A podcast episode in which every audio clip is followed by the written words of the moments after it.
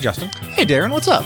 Well, you know, I was just sitting around the other day and I was thinking about um, old gaming consoles because that's something I do with some of my It's what you do, yeah. spare brain power.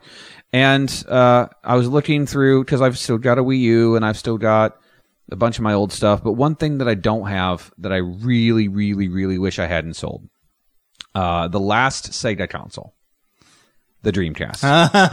Oh. And so I was thinking, you know, Go to Argentina. what? Uh, there's I, there is a place or was a place down in South America. I think it was Argentina, maybe just Brazil, where they were still making games for the Dreamcast. oh yeah, no. See, um, it's kind of part of the problem, Okay. and why the Dreamcast is no longer around. So uh, Well, it's your segment. the date nine nine ninety nine is forever etched in my brain because that was the U.S. launch of the Dreamcast, the last Sega system, and God, what a way to go out! Probably the best system that they ever made. Unfortunately, two things took it down: piracy and uh, a feud between Sega of Japan and Sega of America. But we'll get to that in a bit. Okay. So yeah, I wanted. Uh, for, by the way, th- welcome to the Week Three podcast, uh, where Justin and I pick random topics and we just kind of talk about them. Yeah. You know, stuff that we're passionate about, uh, or uh, stuff that is our backup topic because my chosen topic I couldn't find enough details on. I was there. I was going to talk about um, '90s uh, kids clubs for like the fast food restaurants oh, the BK Kids Club. because there was the BK Kids Club, and I'm like, all right, I know that there were others. There was Hardy Stars. uh-huh. I don't remember if McDonald's had anything other than like, uh, you know, the ham- all their cartoony characters. They didn't. I worked at McDonald's in the 90s. So did I. Yeah. So did I. And I wanted to say Wendy's had one, but I couldn't find anything. By the way, did you know there is a kids meal Wikipedia? I'm sure there is. There's a kids meal wiki. We're getting off the subject, but that was fun to find out. But uh, yeah, other than the BK Kids Club, all of those things are apparently lost to history. Okay. So I had to go with my backup plan, something I am intimately familiar with. Not that way. The Sega Dreamcast. So, uh, yeah, this came out uh, right before the PS2 and the GameCube and the Xbox. It was, uh, it was only on the market for two years. Okay. Um, and it ended the company's 18 years in the console market. Wow. Yeah. So this uh, started development in 1997 because the Saturn sucked. Uh, and not, and tell me how you really feel. I liked parts of the Saturn. See, this was back when like video games were first starting to be used on CD-ROMs, you know yeah. except for Nintendo because they were being churlish about the whole Nintendo. thing, you know, uh, and they they held out for as long as possible.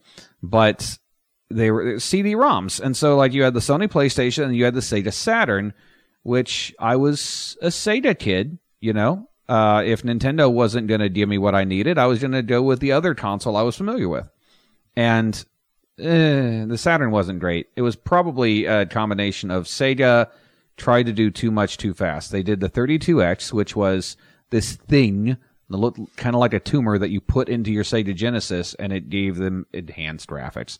And then there was a Sega CD, which was this other tumor that you attached to the side of your Sega Genesis. And so you've got this monstrosity. And then Sega's like, oh, by the way, now we have an actual 32 bit console. And they stealth launched it. They stealth launched it where they go to E3 and they just, uh, it's available now. Day one. Um, some retailers are getting it, others are not. And uh, yeah, it, it, it's out now.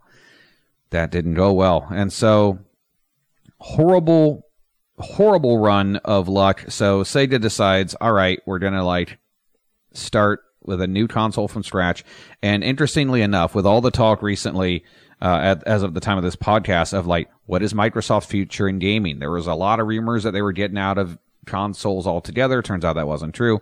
This was where Microsoft got into consoles Really? was the Sega Dreamcast. They worked alongside Sega to create a version of the Windows CE operating system that ran on this console, and this was uh, kind of the the first gateway for many people, including myself, into online gaming. The Sega Dreamcast had a built-in 56k modem. Wow. This was how I got my first email address. was the Sega Dreamcast because my family couldn't afford a computer. So what was the at whatever? it was at earthlink.net. Oh, okay, Earthlink. Okay. Yeah. Uh, because I, I thought maybe it like like Sega or No. Sega Dreamcast. yeah, No. you whenever you set up the console, you were given the option to like you got a you got a web browser disk that you put in, and you could visit the internet and all that stuff. And so that was how I got onto the internet. Wow. For the first time was the Sega Dreamcast. Use the controller's joystick as a mouse, and you can have there's a keyboard that you can plug into the second port. There were four controller ports on the front, and you could. I wrote emails to people. You know, I did. I set up my Amazon account on a Sega Dreamcast, an account I still have to this day. So, uh, so that was pretty cool. Uh, but the other cool thing about the Dreamcast was that uh, Sega's very good at making arcade games. yeah. And when a game got ported to home consoles, the Dreamcast version was the one you wanted because it was the closest to arcade parity. Marvel vs. Capcom 2, the best version, was on the Sega Dreamcast. Uh, Soul Calibur, the best version, was on the Dreamcast because of Sega's Naomi arcade system board, which was essentially shrunk down and put in the console. You could have identical conversions Nice. of arcade games. It was also, uh, like I said, the first with a modular modem. Now, the Japanese release was a few months before the U.S. release, and there it was a bit rocky because of supply issues, that kind of thing. But they were able to build it up, and they really needed to push this hard because the PS2 was coming. And so Sega had to make a choice. Do we make these games using CD-ROMs? Do we do DVDs? Or do we do our own? Problem number one. They did their own. The GD-ROM, game disc, uh, and uh, in an attempt to try to make sure that it couldn't be pirated easily, these discs were read in reverse. Oh. So the disc would spin the same direction as any other CD, but the laser went in the opposite direction. Okay. Unfortunately, that made them super easy to pirate. Hmm. So again, we'll circle back around to that, uh, and also Sega's deci- decision not to include DVD uh, capability meant that when the PlayStation 2 hit the market, not only was it a successor to the PlayStation 1, it was the cheapest DVD player on the market. Yeah. Consumers spoke. Yeah. um, and it was it was a commercial failure. Uh, but also um, because of the earlier failures, as I mentioned, of the 32X and the Saturn, retailers were not willing to stock the Dreamcast because you screwed us once. So KB Toys, which was at the time one of the biggest toy Yeah. retailers in the country, flat out refused. Damn. And when that happens, that hurts. But the Dreamcast did have a wonderful lineup of games, 600 games, including uh, some of my all time favorites. It was where the NFL 2K series got its start. People are still playing NFL 2K5. They are updating it themselves because they refuse to play the EA Sports versions. Yeah. Uh, there was Virtua Fighter, which ended up spawning, you know, so many sequels. Godzilla Generations, which was probably one of the better Godzilla games to ever be made. Yeah. Uh, you've got Sonic Adventure, which uh, directly influenced the good Sonic movies. You know, Yeah. uh, you've got the Soul Calibur series, as I mentioned, Marvel versus Capcom, and the list goes on and on. And of course, one of my favorite games of all time, one that we are actually doing a homebrew D and D campaign of as I speak, Skies of Arcadia We are in fact doing that. and uh, just the the controller. You can tell when Microsoft finally got into the uh, gaming spe- uh, space with the Xbox, they took direct inspiration from the Dreamcast controller. Same button layout and all that stuff.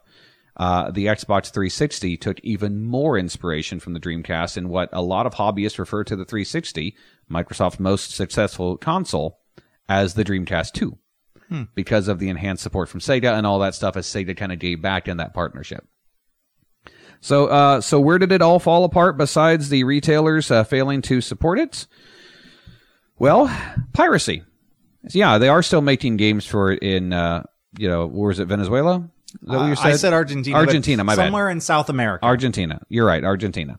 But um, s- soon after the Dreamcast launch, people figured out that okay, GD ROMs actually don't have any piracy protection other than the read direction. Any piracy protection. So, with just very simple tools, even for 2000, people could copy full Dreamcast games to their computer, Wow. and then they could burn them onto a CD-ROM, and then they could give them to friends.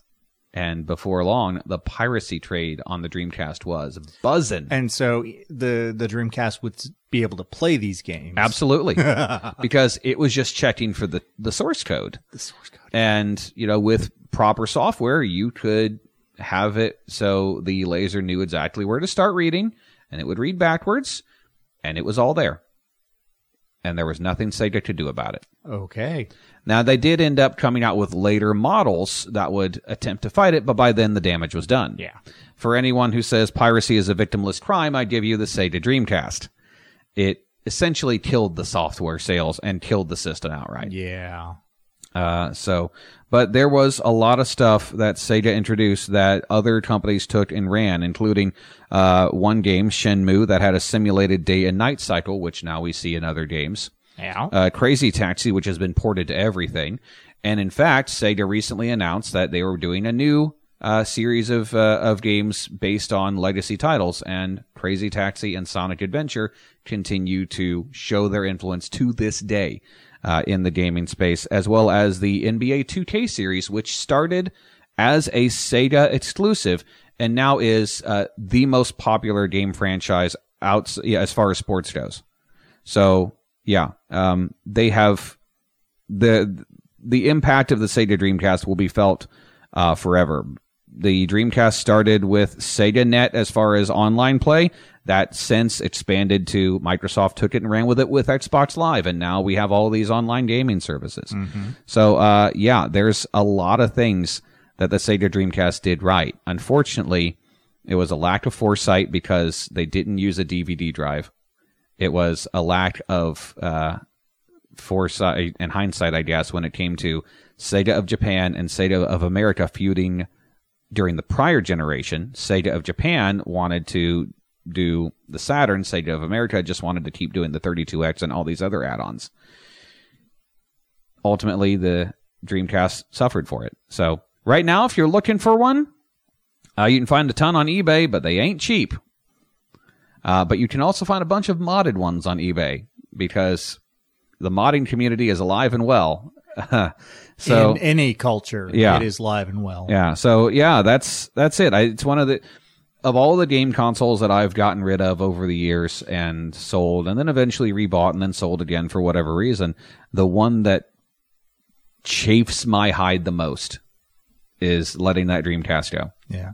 It- to me, the Dreamcast has always been kind of this mythical thing just off on the fringe. Yeah, Because during that time, the late 90s, early 2000s, personally, I was still playing my Super Nintendo. Sure. I wasn't much into video games at the time, still not, but yeah, I still had my Super Nintendo.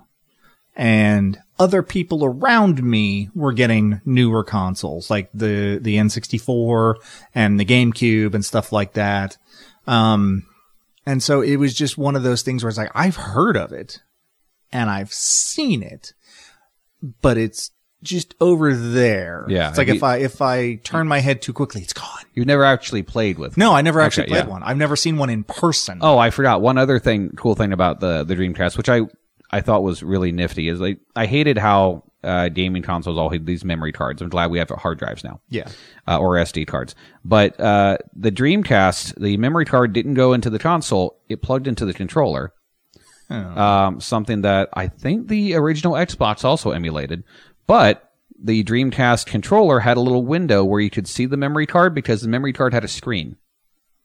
So you could see your inventory, or there'd be little cute animations.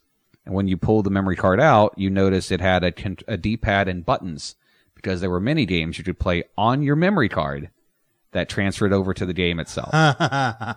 so Oh, that's cool. a really neat idea. Uh, unfortunately, I think the Dreamcast was both a little ahead of with the online play and a little behind the times as far as when it came out with not having DVD support. So, yeah, if you get a chance to pick up a Dreamcast at a good price, good luck and please let me know. and and Darrin will buy it from you Yeah. at that or a little more, but don't press your luck. Don't press your luck and uh if you got a copy of Skies of Arcadia, man, hold on to that because those things. Skies of Arcadia for Dreamcast last time I checked was like 200 bucks or something like that. And that's in decent condition, Yeah. not good condition, just acceptable. So, all right, well, hey, thanks for It's- letting me talk about the Dreamcast for a few It's minutes. probably going to be cheaper to invent time travel yeah, and go back and just buy one then. I might have to get on that. But thanks for letting me rant about the Dreamcast. Hey, no problem. I enjoy it. I think it's uh, your turn next. Yes, yes, it is. Bye. Bye.